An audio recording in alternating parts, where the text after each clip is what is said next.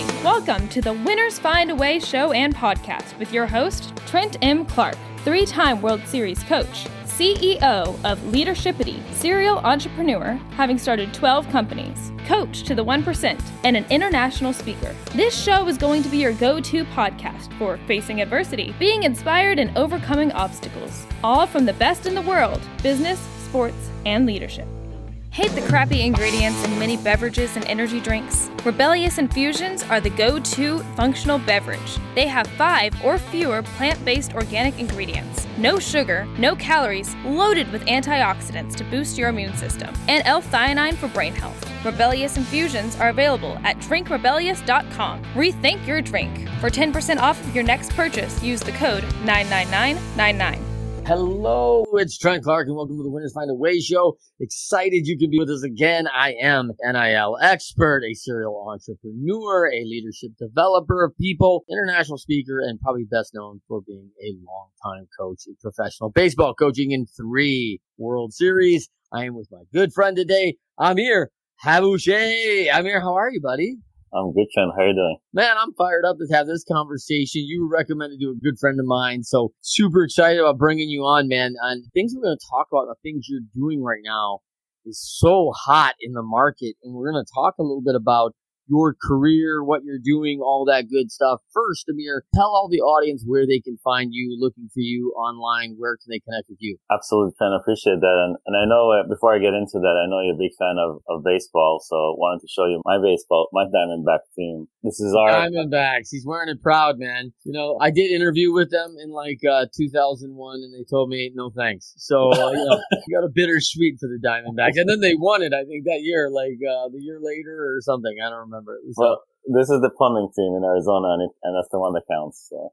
Diamondback Plumbing, is that what it is? That's exactly what it is. Yeah. Nice. So, that's right. You know, like those snakes, they know everything about you know clearing pipes. There you go. It's exactly. So good, good call. Yeah. Uh, yeah. So you can find Snowball uh, and myself included at the snowballinc.com. That's our, our website. Uh, I'm on Twitter and the handle is uh, my last name, uh, Haboosheh. And then obviously LinkedIn. Uh, you can search for Amir Haboosheh or Snowball and, and I'll pop up. That's pretty cool. Like, you know, with a name, last name like Haboosheh, like that's pretty, you have your own Twitter account. Like, you know, I'd have to do Clark six five nine nine exclamation two five six to you know get my name in on my like Twitter account, right? Like there's so many Clarks, so pretty cool that you get to have, own your last name on Twitter. That's pretty awesome. I even have it. It's so unique that I even have the, the domain haboosheh.com. So if you, oh, you do. Yeah. So nice. if you have like Amir, if you email Amir at haboosheh.com, it'll go to my Gmail account. So there you go. Forward it on. That's pretty cool. All right. Now, Amir, a man after my heart. You're an LA guy. You've been living in LA in the West LA area for some time.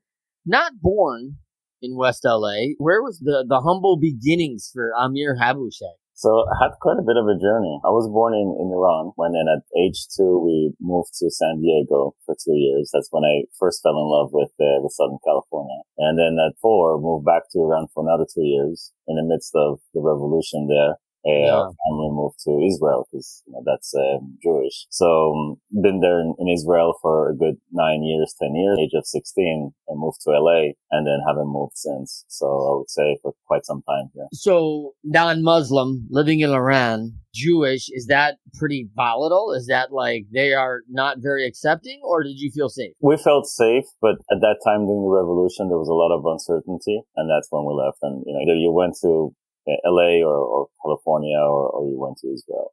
And so quite a bit of us spread out. Just even for a lot of people with our background and half my family is Muslim and half Jewish. So yeah.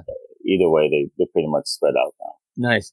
And so why Snowball Inc? You know, like, listen, you know, I don't, is there any snow in Iran actually? no snow. Well, actually, no, there is snow. We're very close to the uh, Himalayas. Iran oh, yeah, is, that's the mountains. Yeah. Yeah. Iran is, is pretty vast and, uh, and a beautiful country. Quite a bit, you know, missed out on, on good culture there. So one day when it opens up, I think a lot of people appreciate Iran can, uh, can provide. But outside of that, uh, Snowball is, you know, truly a, a hat tip to Warren Buffett and, and his autobiography, uh, Snowball. You know, we, all of us, our co-founders and myself included, are big fans of creating value and, and giving value. And we wanted to, um, showcase that by, by our name too. Yeah, no, have you ever been to the Warren Buffett weekend, like the whole shareholders over uh, in Omaha? Because I think it's going on right now. Yeah, it actually ended uh, last this weekend. Uh, oh, it ended the weekend. Okay. Yeah, I I haven't. Um, I watch it. I, I, love it, but but no, I haven't. Only you know, I'm not a big. I I, I travel quite a bit. Uh, it's not it's not easy, but it is a pilgrimage. So yeah. uh, maybe next year. Yeah, I mean, listen, everyone wants to go to Omaha on a weekend. You know, like that's. I mean, it's, it's you know, it's it's hot. It's either, it's, I know it's either New York for the weekend, L.A. or Omaha. Those are usually my three. I'm usually, you know, it's it's only the three options you have, really. Yeah, it's really what I'm trying to balance for a great weekend away. Actually, yeah. so yeah, but like uh, I, I have a standing invitation, and I'd really like to go one year. There's some good friends in EO. They host a great event for the whole uh, shareholder event, and quite incredible. And I just keep telling myself every year, man, I got to make time. Spring's a terrible time for me because I got a lot of travel myself. And so it's always one of these things like every time it kind of sneaks up on me, like, oh my gosh, is that next week? Like, I just need to commit to it like right now and set it and forget it. And like, hey, I'm going to be in Omaha next year, you know, like what? May 5th or whatever, you know? Trent, why don't we just uh, book the flights right now so we meet up over there? And there we go. accountable. Let's just commit, man. I love it. We're gonna do that. So now you grow up. what's life like in LA? I mean, you're a, you come back. You're a high school kid, and did you graduate from high school in LA or were you in San Diego? I graduated from Santa Monica High School. oh, there you go. Yeah. Yeah. You know, the nice thing about Israel's school system versus uh, United States, it's uh, it's very rigorous. So, you know, where here you do six courses or six classes um, of subjects in a year or in a semester. Over there, it's it's double that. It's 12 plus.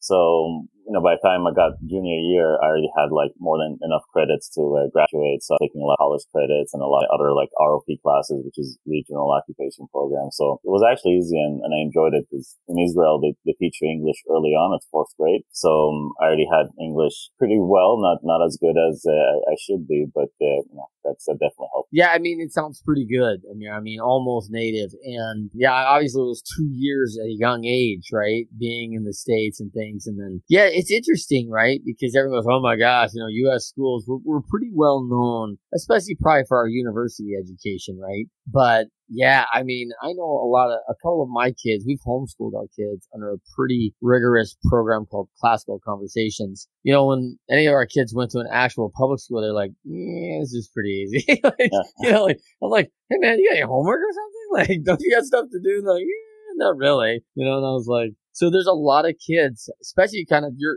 that take kind of your path. They kind of got their major stuff done by the time they're 16. They're really starting to take like the junior college classes where which is where you head next to, right? Uh, Santa Monica, Santa Monica College, right there. That's right, Santa Monica Community College, which uh, we call it uh, Santa Monica High School 2.0. Yeah. because pretty much a lot of the same kids. hey, weren't you in my math class last year? Honestly, it's a great college. It's one of the best community colleges uh, out there and, and has the highest. Here, I'm going to put my pitch for Santa Monica College. Highest transfer rate to UCLA, USC, Santa Barbara, and all the UC systems. So it's a good yeah. one that if you want to save and and uh, get figure out what you really want to do before moving on to the next step. Yeah, I really appreciate that. You know, schools that address the fact like, hey, all of our college uh, credits are going to transfer, big deal. Two is this is the first time I've ever heard in my life a lower cost experience in Santa Monica. you yeah. know, like you know, usually lower cost experience in Santa Monica do not go together.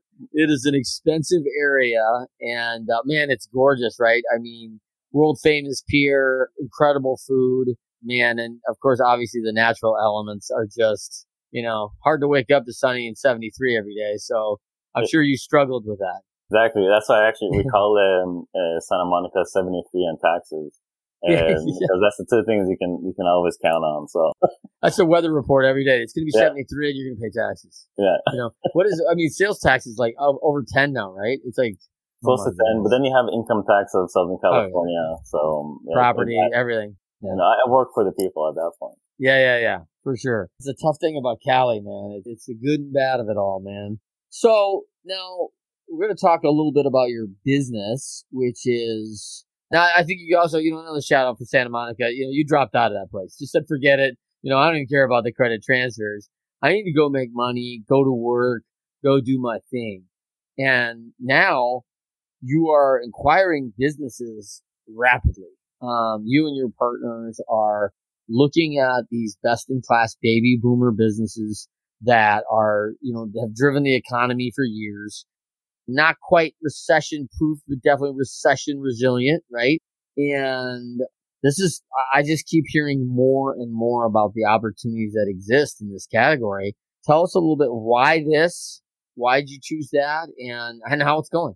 Yeah, no, I appreciate that. It's going pretty well. Uh, the main reason for it is wanting to elevate the trades. Uh, we realize a lot of these, uh, you know, plumbers, HVAC technicians, um, really don't have an ownership path, and we wanted to set, um, you know, the stage where, you know, building a company that, you know, a technician, uh, a CSR, customer service rep, dispatcher is able to have ownership in the company, which is why we're, we're headed to being uh, public and a lot of our general managers, leadership team, key employees have the stock grants, the stock options, and everybody has the opportunity to acquire, even right now with our uh, public offering, a piece of the company that's part of a mission, uh, wanting yeah. every employee to, have an equity stake in the company. So uh, to your point, you know, at first it, it's obviously there's a, an opportunity where we have a lot of baby boomers, a lot of um, sellers that paid for their kids to go to college, become engineers, uh, accountants, lawyers. Nothing wrong with that, but they're not interested in, in owning that uh, business, plumbing, electrical, air conditioning yeah. business.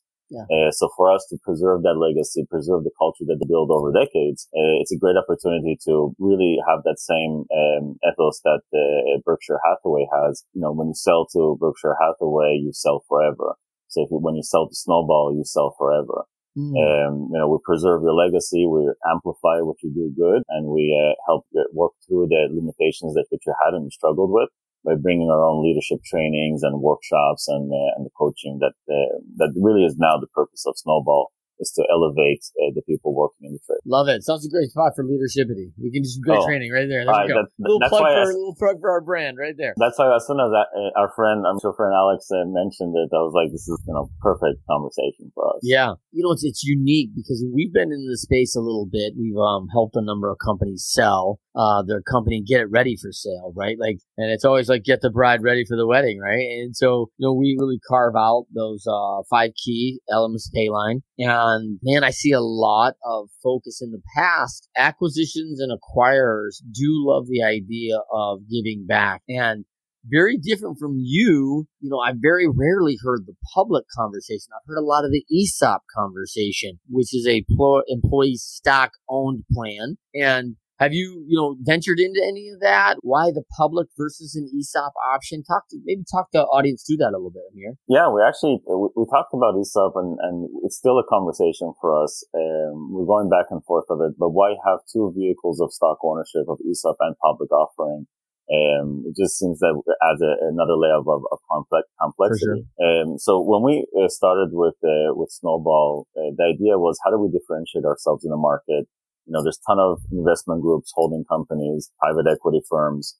Us going with that public first mentality as far as like providing an exit or liquidity event for our investors adds, you know, three, four additional benefits, not just for our investors, but for the sellers, for the employees, um, and just for recruiting and retention in, in general.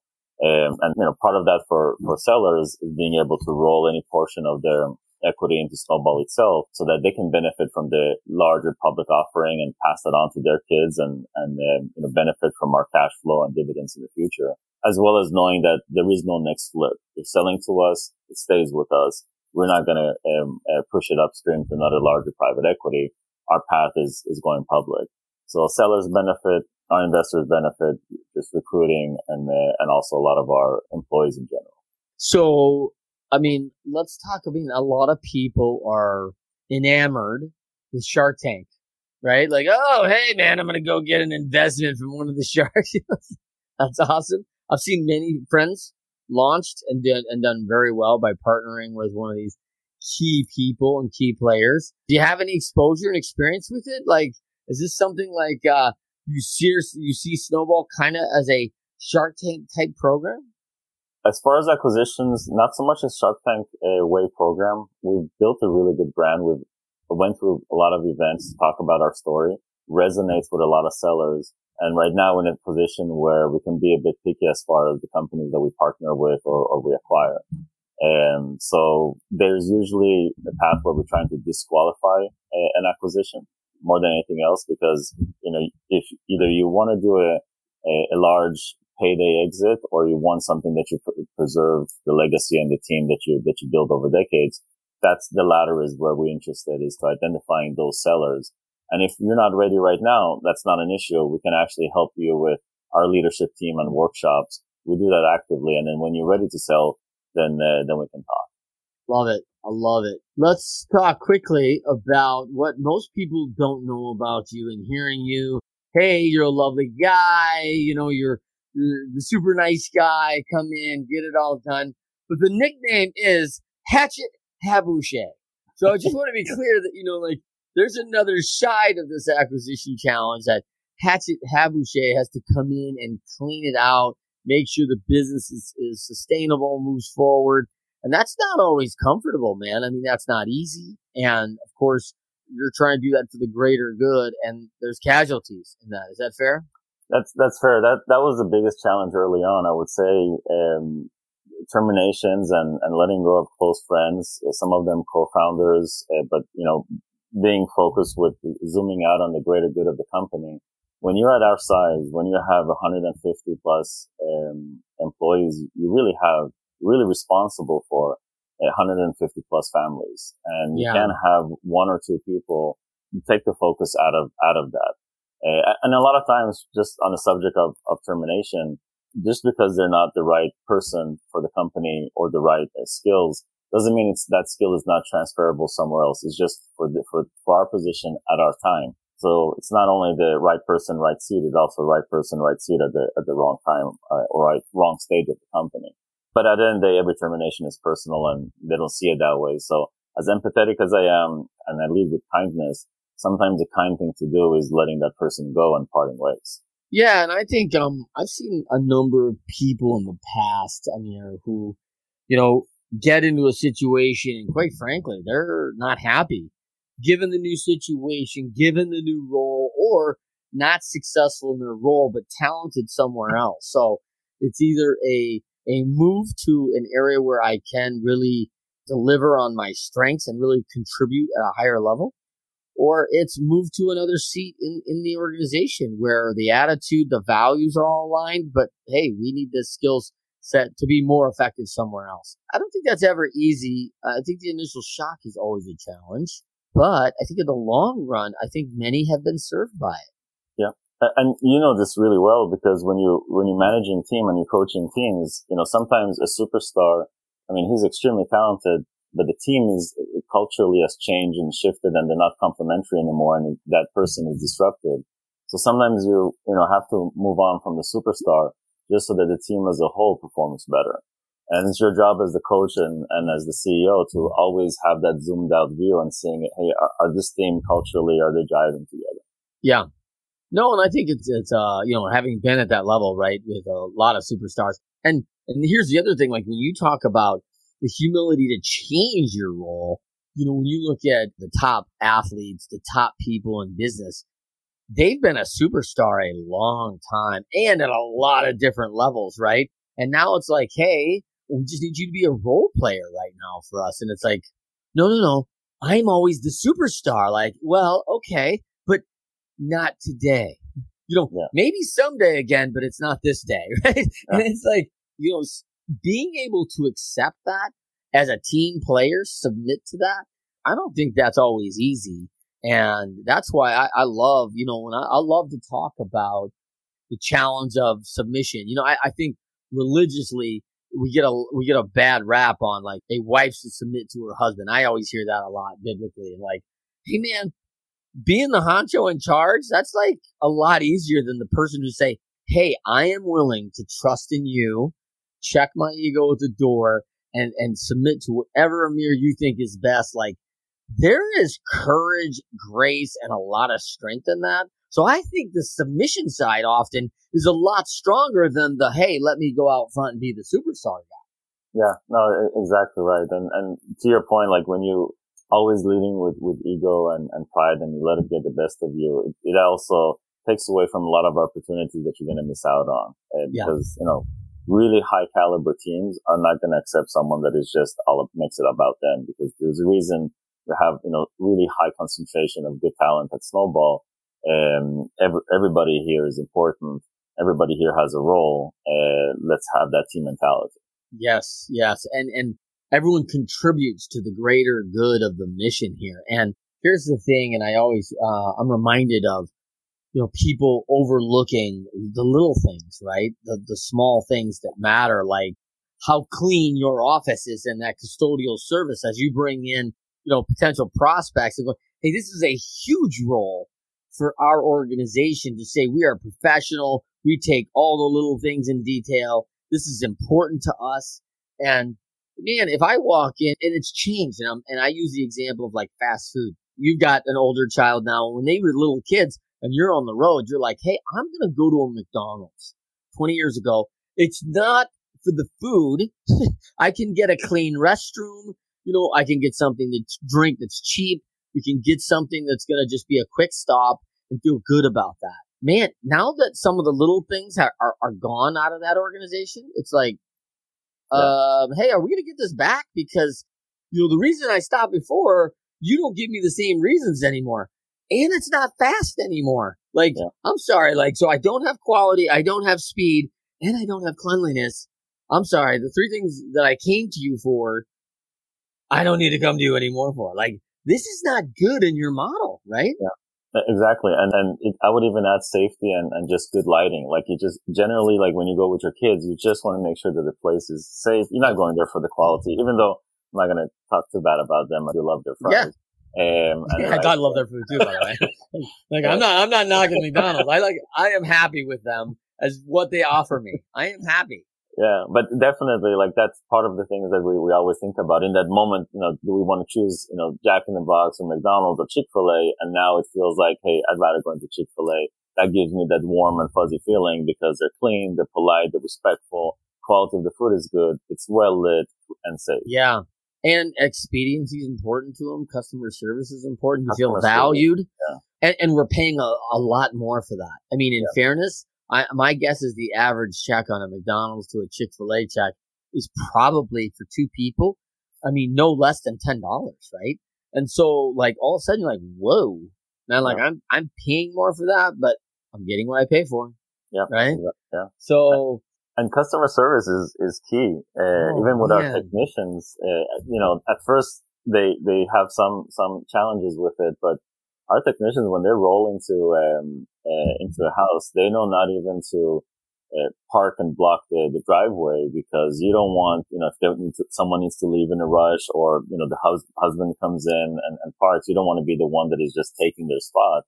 Uh, and then when they leave, they even you know, wave to the house. So, yeah. because everybody has a ring, they're looking at their window. And if nobody is looking, maybe the neighbors are and you want to present the friendliness approach yes. to the whole experience right from the start. Yeah, I think Chick Fil A's really set the standard for that today. I love, you know, when I first learned about my pleasure, right?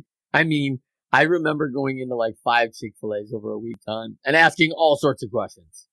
Hey, where can I find this straw? Oh, right. Here. Oh, thank you so much. Oh, it's my pleasure. like, and I was like, yeah, I'm like testing everybody, right? Like, oh, wow, wow, thank you for clearing my table. Oh, my pleasure you know. And my daughter works there now, actually, and uh, I have a 16 year old daughter. Oh, that's a good. There. And yeah, like my his her little brother's like challenging her all the time, like, uh, "Hey, thank you." Yeah.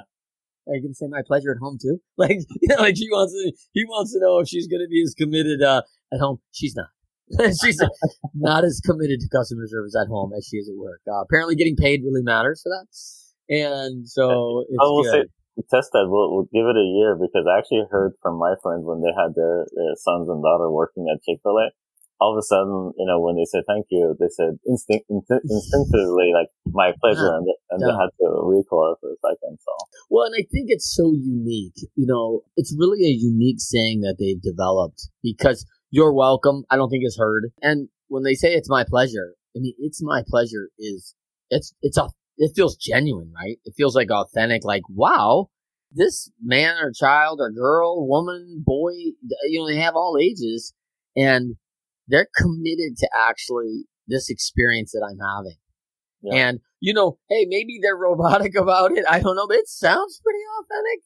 And like that, that plays. The other unique thing I heard, and I don't know if this is true, by the way, I should ask my daughter. Uh, these are inside secrets of Chick Fil A. So I don't know if this is true, but I had ho- I had been told that on an interview process, if a candidate comes in and does not smile in the first five minutes, the interview is over and they will not consider hiring. Oh, I did not hear that. That's an interesting rule. Yeah, like here's here's our line in the sand. Here's a minimum qualification, and I, I recently had a uh, former Navy SEAL on, and we kind of laughed about the minimum qualifications to get into a SEAL class. And physically, I mean, Amir, you're in pretty good shape. I'm in pretty good shape. I feel like right now we could meet the physical qualifications. What I know I can't do right now is go through those boats and, and, you know, run the cold water and everything else. I'm going to tap out. Like, I'm going to be ringing that bell. You know, like, I am not there today. But I could, I could do muscle ups on rings. Yeah. Really? That's a, that's a big deal, man. This one. yeah, yeah, yeah. Well, well, one's more than I can do. I can do that. And probably 99% of America as well. But, you know, I think that the qualifications don't always set, but like, hey, it's a, it's a standard that they set. Like, hey, I'm looking for people that genuinely like life, that like to smile, like to look at others and say, hey, here's a smile. I'm giving mine away free. It's for you. And I think that general disposition is setting a standard for what they're really looking for in, in on their teams. And it's a, it's a small little thing, right? But I think it's a it, it's a big thing. So what you're saying, Finn, is I should apply for Chick Fil A because I, I smile and I'm happy all the time. So and I I'm say telling you, pleasure. like I, I think you're like I'm Chick Fil A material. management materials. I'm telling you, Chick Fil A. I can call the cafes right now if you want. Like, Yeah. Mir, if you want to head to Atlanta and like get a sit down, like, I would appreciate it. yeah, yeah, yeah. There you go. You're a pretty busy guy. You know, changing the world for all of our specialty and tradesmen. And do you think that like when you were a kid and you were doing like the what you call ROP? Is that what you called it? No, so our people people's after school classes in the in the high school, so it's called Yeah. regional occupation programs. Yeah. and yeah. So you know, I, I took like how to type on keyboards. I, I know how to put an invoice in an envelope like perfectly so that it's the address in the window, and as well as How to know, fold that properly? Exactly. fold that Oh, invoice properly. that's a skill. yeah, yeah, yeah. That is, yeah. Those dotted lines weren't there 20 years ago where you- Yeah. you actually folded on the dotted line, right? So it comes out right. That wasn't there back in the day. So no one had figured that out yet. yeah. So. So I'm, I'm big, since then I'm, I'm big, and I've seen the impact that even something that small does. So we're, we at Snowball in general, and not only myself, but my COO, our exec team as a whole, our director of FP&A and our co-founders, all of them are about development, development, development. And so us setting out, even setting up a Snowball University is part of that. Uh, so education, keep pushing that in the trades, the leadership, the management. Um, it's it's pretty much ingrained in us. And we, I mean, let's just talk about this in, in you know, more kind of general terms, but this is an underserved community. I mean, and I'm assuming that. So I, I'm, and I don't want to make assumptions, but when I think about that, if I had to do a laundry list of the leadershipity firms that have called us, I can tell you how many have been trades companies, right?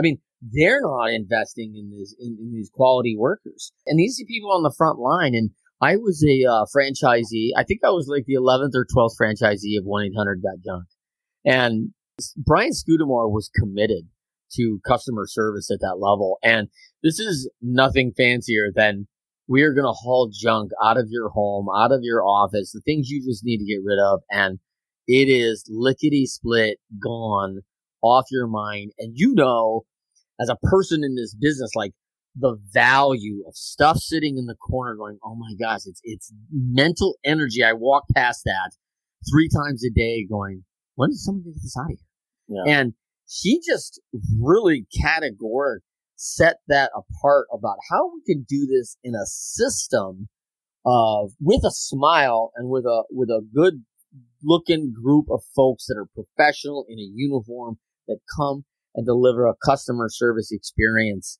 And it was all about the experience, right down to the technology, which I think in 2001, I was getting text by phone orders and direct credit card charges right to my QuickBooks account directly to my bank. And That's amazing. yeah, it was amazing because I remember in 2012 people telling me like, "Oh well, you're you know you're not going to get QuickBooks to process that to your bank." I'm like, I was doing that 11 years ago. like, what are you talking about? Like, of course you can. And it was they were they were ahead of their time in a lot of ways. No, that, that's, that's amazing. And so just to rewind on what you said on compensation, uh, we drive hard on, on making sure that uh, our teams are, you know, compensated uh, above market. Um, we want to make sure that, you know, there's, um, the reward there is following, you know, a, a good process that is very customer service centric and, you know, following that, giving the right options, whole journey from knocking on the door, stepping back, uh, diagnosing the, the unit, uh, explaining to the customer what's going on, and making sure that um, you know they're very clear on the charges and everything else. That's part of the experience, and we want to reward that uh, to our technicians, CSRs, dispatchers, all the rank and file of, of doing the hard work. Um, that's really close to our heart because you see what's going on in over the past 10 years. A lot of people get pushed out of the communities that they work in because they can't afford living um, uh, in the neighborhoods that they've been there for, for decades, three, yeah. four generations. Yeah. So we want that to be a choice for our technicians and for our, for our team that, hey, it's your choice if you want to move out, but, you know, we want to make sure that you can afford living in the communities that you serve. Eh, and that's, that's our ethos. We don't want you to drive and commute an hour away just so that you can come back here yeah. and serve these, you know, these homes that you've been living here for generations.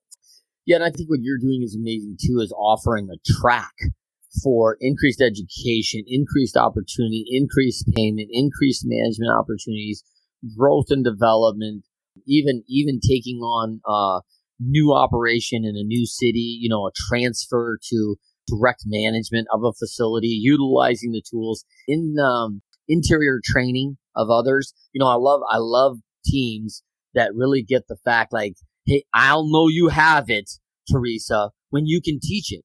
And you're so good at this that I want you to go up into this new community two hours away and have an opportunity to make 35% more than you've ever made and manage this group and train this group because if everyone was good at customer service, what a great organization I'm going to have over there as well as we've done here. And I, I don't know if that's been a big offer in the trades. The, the biggest upgrade offer that I can recall in the trades is adjusting to higher higher level, higher risk work. And higher level often means um, increased certification. And if you're not great at the X's and O's, reading, math, that's a struggle because you got to retest. Mm-hmm. And then the other opportunities often come with a degradation to the family. Like, hey, I've got a great opportunity. If you go eight weeks on this rig, you can make a lot more money on a premium payment, but you'll have to sacrifice two months away from your family. And you're like, uh, I don't know how great that sounds. like, I do like the money option, but uh, I'd like to stay married, and I don't think this is going to go well like that, right? So that's a tough thing. Like that's a tough thing to carve a new path. It is, and, and we, are very cognizant of, of that. Exactly what you just said of even leaving your families for a night, because you know when you have a plumbing issue or toilet overflow yes. at 2 a.m., you're gonna you want a plumber to show up. Mm-hmm. And so we uh, make sure that we rotate that and, and also for the plumbers to feel like at that moment, one of the things I actually picked up from a previous uh, seller of the Diamondback uh, from that we acquired was when, when you show up at 2 a.m., you're not a plumber. So imagine like your, your daughter is going off to school somewhere in, in college and she calls you, dad, I have a, I have a, uh, my toilet is overflowing. You feel helpless. What are you going to do? You call a plumber and they tell you, hey, we're going to show up at 7 a.m. or 8 a.m. Yep. We don't have anyone right now. You're frustrated. You call Diamondback or you call one of our teams. They show up at 2, 3 a.m. You feel such gratitude and relief. That person just, you know, pretty much saved your daughter from having a sleepless night and, and having just her, her apartment uh, ruined. So. Yeah. And I, I have a group like that, SJR Holdings out of, uh, Fort Worth, Texas. TCU students. I mean, that's what they do. They have a great system and process behind hey, a student comes in and they're in all student housing. They're in student houses, apartments. You know, they're actually all houses. They're one of five rooms rented, and there's a premium. You know, it's college level, but the parents just want to know, like, hey, if the heat doesn't work, someone's coming out to fix the HVAC. They're going to come out and, and, and fix this heating unit. And that's a big peace of mind. And, you know, I, I also think what a great way to train and understand the value of not only like these people are stressed. It's three, it's 2.30 in the morning.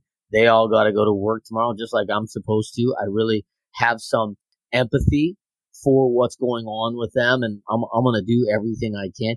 But I, I think one of the things a lot of people miss in this environment is that every moment that that time gets there quickly and saves it's it's thousands of dollars in remediation costs saved. Because this thing goes as a problem in a, a plumbing water anything that's going in. Like hey every 10 minutes is another thousand dollars in remediation because it's higher flood it's more carpet that's got to be ripped out. Oh my gosh we're gonna have to do all the walls again.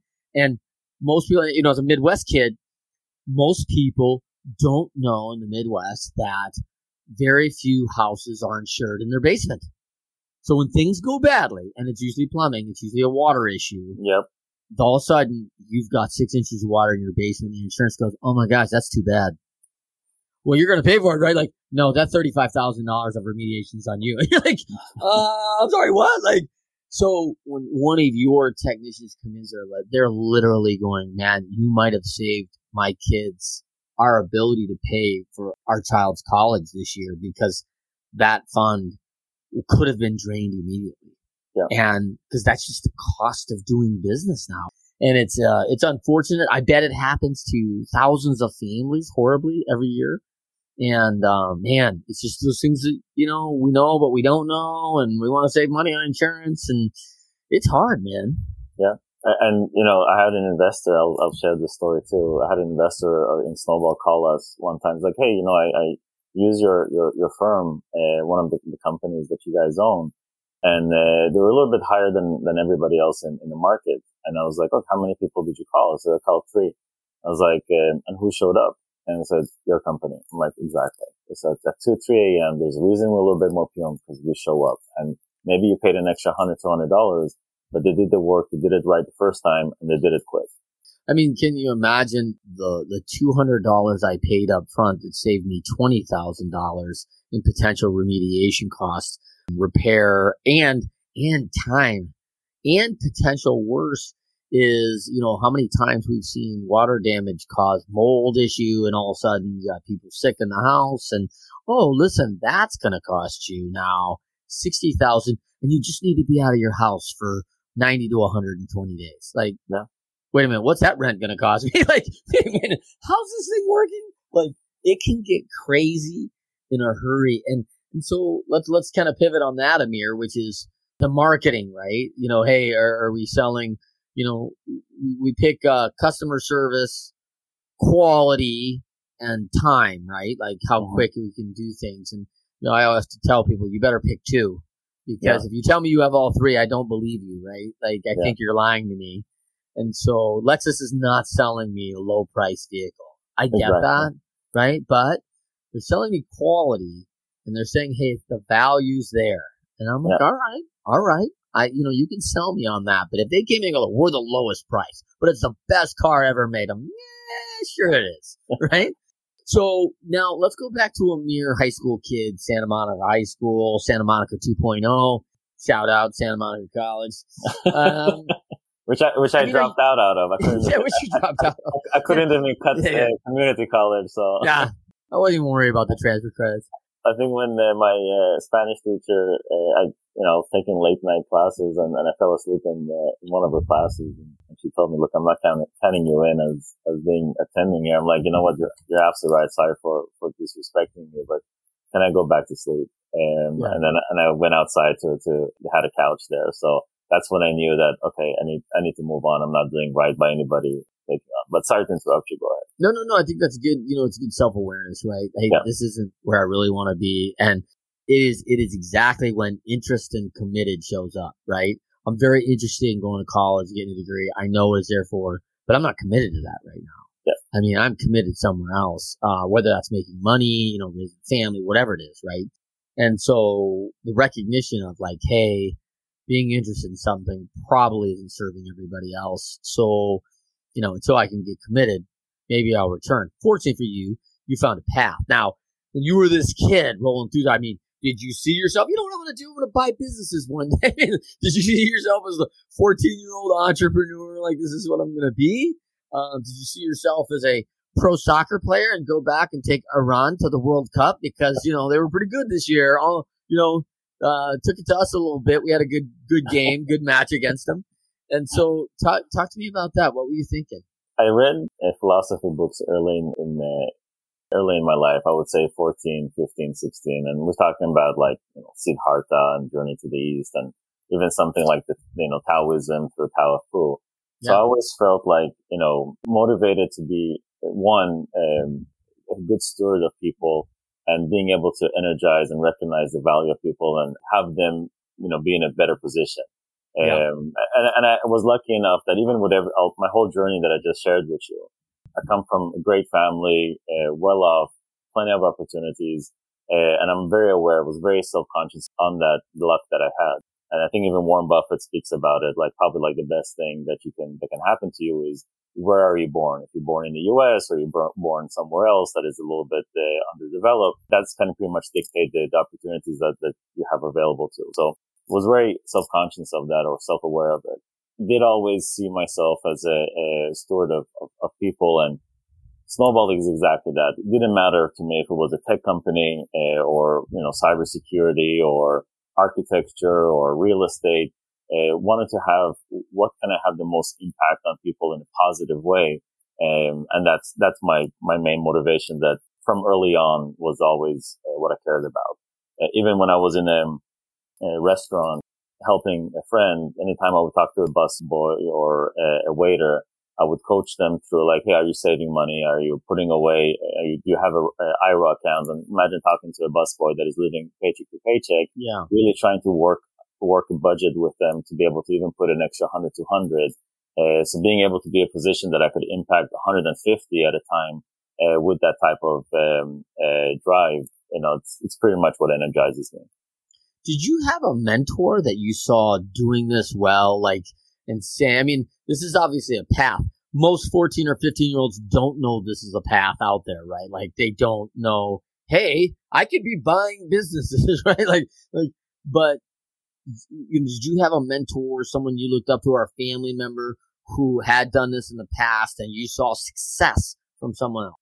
My family in general, entrepreneurial. And even uh, my grandfather, my, my uncles, my, my dad's uh, always entrepreneurial. Even my uncle owns a, a, chain of eight hardware stores out of Israel. Same thing, 150 plus employees that he's running and he's 76 years old and he wants to start a home service company. Uh, that, that's how motivated he is and entrepreneurial.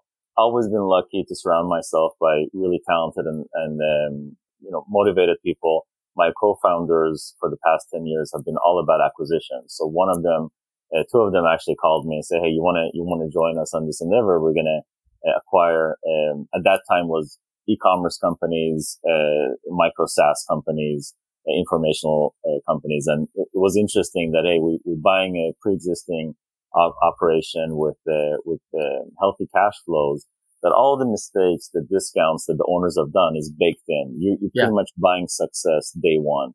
Um, that you know, that with my background of being an avid reader of, uh, of Warren Buffett and Berkshire Hathaway of acquiring uh, cash flows and buying good companies and, or great companies for a good price. That's the, the mentality and the framework that uh, we, we've got into our uh, mergers and acquisitions.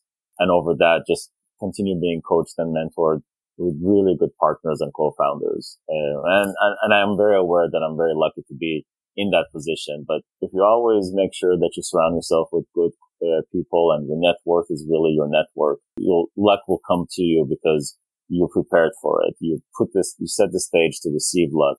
And that's the position I put myself in. Wow. I love it. Now, people are probably sitting out there going, well, Amir, you probably had $2 million to invest, right? Is that accurate? Do I need $2 million to start buying a company? Because, man, I mean, here's a company with an EBITDA, which is earnings before interest, tax, you know, depreciation. And so when you hear that, do you think like, oh, this is my stopgap? I don't have credit. I don't have $2 million. Here's a half a million dollar EBITDA getting a 3X. They're going to want a million and a half dollars.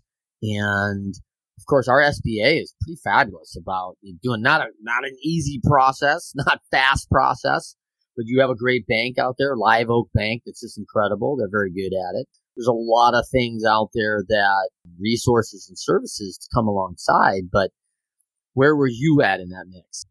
Yeah, so you hit it in the head. You don't need two million. You want to buy a, a you know, a 500,000 cash flowing business. You know, you can probably buy it for about the purchase price would be uh, two million, but you you know with SBA program you would need anywhere from you know, five to ten percent. So uh, that would be a hundred thousand to two hundred thousand. Wow. Knowing that the outcome is for you to at the minimum have a hundred thousand, um, you know, set start saving right now over the next year or two, maybe even hustle and get a second job put everything aside so that you can you can have that delayed gratification with a bigger focus of you know being a, a owner of your own business. Start building relationships with sellers as you're saving, making sure that um, you know they're willing to even carry a larger seller note. How you structure the deal can lower your initial cash injection into the company significantly. And then on, on top of that, to your point, even how creative SBA is, one, um, you don't have to have a perfect score. It's not like yeah. buying a home to have 800, 700. Yeah, they're not looking for, you know, 750 pluses. Like they see the value of the product. The, the, the P&Ls are relatively clear. They're going to want to see some clear finances to say, hey, historically, this has produced the money to pay the note. Yeah. And by the way, if people don't know this, this is very important. Banks love the SBA. Why? Because the SBA takes 90% of the risk. They are on the hook for 90% of that loan. So the bank goes, well, we're really going to stick our neck out for 200,000 of this, of this 2 million at yeah. 10%, of which Amir just gave us a hundred. So we're down to a hundred now, right? And, um, the worst thing that happens to me is I lose a hundred thousand dollars. And by the way, I get the business back. Like, I mean, to be resold again, the assets, whatever, uh, the inventory that's probably worth millions. I mean, there's all sorts of different things. I would also point to a couple other leverage points of assets that you may have. Oh, I don't have the money. I do own three properties though worth $800,000 that just recently, given thank you COVID, doubled the value on those properties. So now at 1.6 million, I've got a lot of leeway and, and what we call equity in those properties. So I could lean against one of those properties for that hundred or two hundred thousand dollars to make that down payment and continue on. Yes, it, it extends feasibly a mortgage rate on that property. But if that property has been rented and it still has that value, obviously if it's if it's a 50 or 100% gain over the last 5 years, there's a lot of room for that equity. I've done that in a couple properties. And so, you know, there's options, right? There's so many options and you don't even have to go that big and, and buying a million or 500,000, even though I would recommend it, but really the, the business and the size and the cash flow, everything is, is in context. I have friends that bought a pet grooming business making 150,000 a year in cash flow and she's a, she was a waitress and now she owns a, pet grooming business making 150,000. She bought it for about 400,000. So what she really needed is 40,000. Yeah. And, you know, you can save 40,000 in a year or two if you're really committed and, and focused and yeah. you don't spend it anywhere else. And then you buy another one and then yeah. you buy another one and you start building your own chain of it. Yeah. And, and let's, let's just break that down real quick. As this person unlikely made $150,000 waiting tables. Unlikely. I mean, not that you can't do it, but pretty tough. All right, those are very few. There's you know my my buddies over at the Gibson Group. They're probably their guys probably in the men and women probably do all right. Like, oh. I, know, yeah. I know a few too that make uh, definitely 120 plus, but 150 is a stretch. It's a lot of money for a waiter. You know, like it's a lot of money for waiter waitress. And so, so as you say that, so she's already created a lifestyle that does not need 150 thousand dollars. She can maintain, excuse me, her her current lifestyle, and now she has 150 thousand dollars in revenue. So if she lives off a $75,000 income, which is probably still an upgrade from her former job, she has her $40,000 she can recoup in a short time. She sets aside $75,000 for the next. She's doing something she truly enjoys, being around the pets, doing this. She buys a second, she buys a third, she buys a fourth. Now listen, we also get more efficiency in economies of scale. She doesn't need an accounting group on four units. She only has one group to account that. So 150 per unit turns into 175 per unit, right?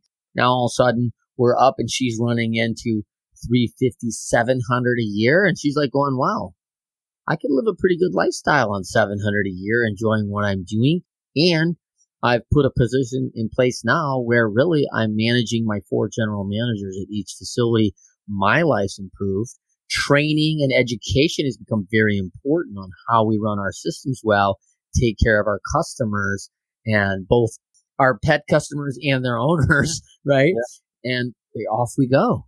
Yeah, and it teaches you so many things too. It teaches like everything you said is like you nailed it, you know. But it teaches you management skills. It teaches you customer service, even though waiters and waitresses do a fantastic job of that. Yes. So that translates really well. But the whole customer journey from the moment they walk in, cut that their their pet had, the shampoo experience afterwards, people management. There's other skills you learn uh, that now, if you want to go to the next level and maybe sell this um, and buy a bigger business that is doing a million in, in cash flow, well, first you amass quite a bit of wealth over the past three, five years that you have the down payment. So you now to step up. But now you're ready to receive that a bigger business because there's a lot more at stake. There's 30 employees, there's 50 employees, but you learn your management uh, skill chops with the five, six, seven. Yeah, it's so good. I mean, and for people that don't know, there are 10,000 baby boomers retiring every day, and many are company owners. These businesses are highly, you know, regarded in cash flow positions. In fact, one of the knocks that I have on the best in class and baby boomer business is that they don't scale up because if you've kicked off a business with 500 or a million dollars a year for 15 years. Let's just say that. That's 7.5 to 15 million dollars. Like if you're living in the Midwest, you're living very well, all right? And also, these are baby boomers, so they are over 65 years old. So I don't know, like I don't at 65 years old, I won't have a payment on any of my properties, right? I don't have a mortgage anymore. My costs have all of a sudden gone down in my lifestyle. And I'm like thinking, man, I don't want to scale this thing up because I don't want to work that hard. I don't need to work that hard. I've got money in the bank. I've got college paid for for the kids. I'm going to retire good. Like, I don't need to go acquire 50 more customers and, and add 50 more agents that people are hard. So I don't know if I want that headache. I don't know if I want some businesses, the customers are the headache and hard, right? And I don't know if I want to have that when I'm good where I'm at. And so hey, if you're a young go getter, I think there's a lot of opportunity to take a $3 million top line into a six or 10 top line by putting some, uh, just some hard work and some effort, some, some marketing plans and skills and, and scaling up with a process. Amir, what have you seen from that? Oh, absolutely. And uh, they don't want to go through another recession either. Like they lived mm-hmm. through two, three of them. And the last thing they want to do is deal with another hardship to navigate of an exit. So we even, I don't think we talked about this. We even have an accelerator or a program where a lot of these acquisition entrepreneurs that they're buying their first plumbing, air conditioning or electrical business. Well, you're not from the trades uh, most of the time, but you do have the hustle. You do have yeah. the scrappiness. You yep. saved up some money. We provide that, that when you partner with us, we won't acquire you day one because there's a lot of things that, you know, the business you bought probably needs to um, uh, uplift. So we provide workshop training, access to yeah. our best practices that we mentioned. Uh, so at least you have a guiding hand so you don't make all the mistakes that uh, if the cash flow already has baked in and you're about to spend that all over again. No reason for that. The owner already paid for it. Uh, team up with a, a, company that can give you the blueprints for you to just grow and succeed and, and maybe even get an exit out of it. I love that. Yeah, that's just working straight on that pay line, man. Like, what's the value? What do people want from when they acquire that, right? So Amir Hatchet Haboosheh in the, in with us. So, you're gonna you're gonna get me in trouble, Trent. I know, man. so tell them where they can find you again. Yeah, they could find us at snowballinc.com. That's and myself on uh, Twitter, Haboosheh is the handle, and then uh, on LinkedIn as well. If you search for Amir Haboosheh or Snowball, uh, we're there. You know, just to tie this up, we are having our, you know, heading to go public. One of the steps is a crowdfunding a portal where people can, can join in and get a buy a piece of the company. Nice. and basically have a piece of your neighborhood plumber air conditioning. That's what we want our customers similar to Costco. You're, you're an investor, you're a member, but you're also a customer. We want that with Snowball too. So people can participate in our, in our journey right now. And they can find out more about that at snowballinc.com. Exactly. All right, there you go. Look at on my show, you get all sorts of good stuff, man. Like you, you can invest in a company right now with Amir, and it's just you can do it online, like in about thirty minutes. You're probably set to go, right? And exactly. Cash. So. Thank you so much for everybody out there on the Winners Find a Way show. Thank you for joining us to Amir Haboosheh. So glad you could be with us for everybody else. Always Winners Find a Way show on Fridays, 12:30 p.m. Eastern, 9:30 a.m. Pacific. Join us each and every week. Until next time, I am Trent Clark, and thank you so much to Amir, and we'll see you next time. Rebellious Infusions are organic flavored water enhancers. Rebellious provides clean, focused energy in liquid packets. Just tear the corner of the packet and pour 16 ounces of water. Rebellious Infusions have no sugar, no calories, and up to 300 milligrams of antioxidants and loads of L-theanine for brain health. Rethink your drink at drinkrebellious.com. For 10% off of your next purchase, use the code 99999. Do you want to be our next guest? Or do you have inspiring stories to share? Or do you love to inspire, support, and empower thought leaders? Feel free to send Trent a direct message on Instagram or Facebook at Leadershipity.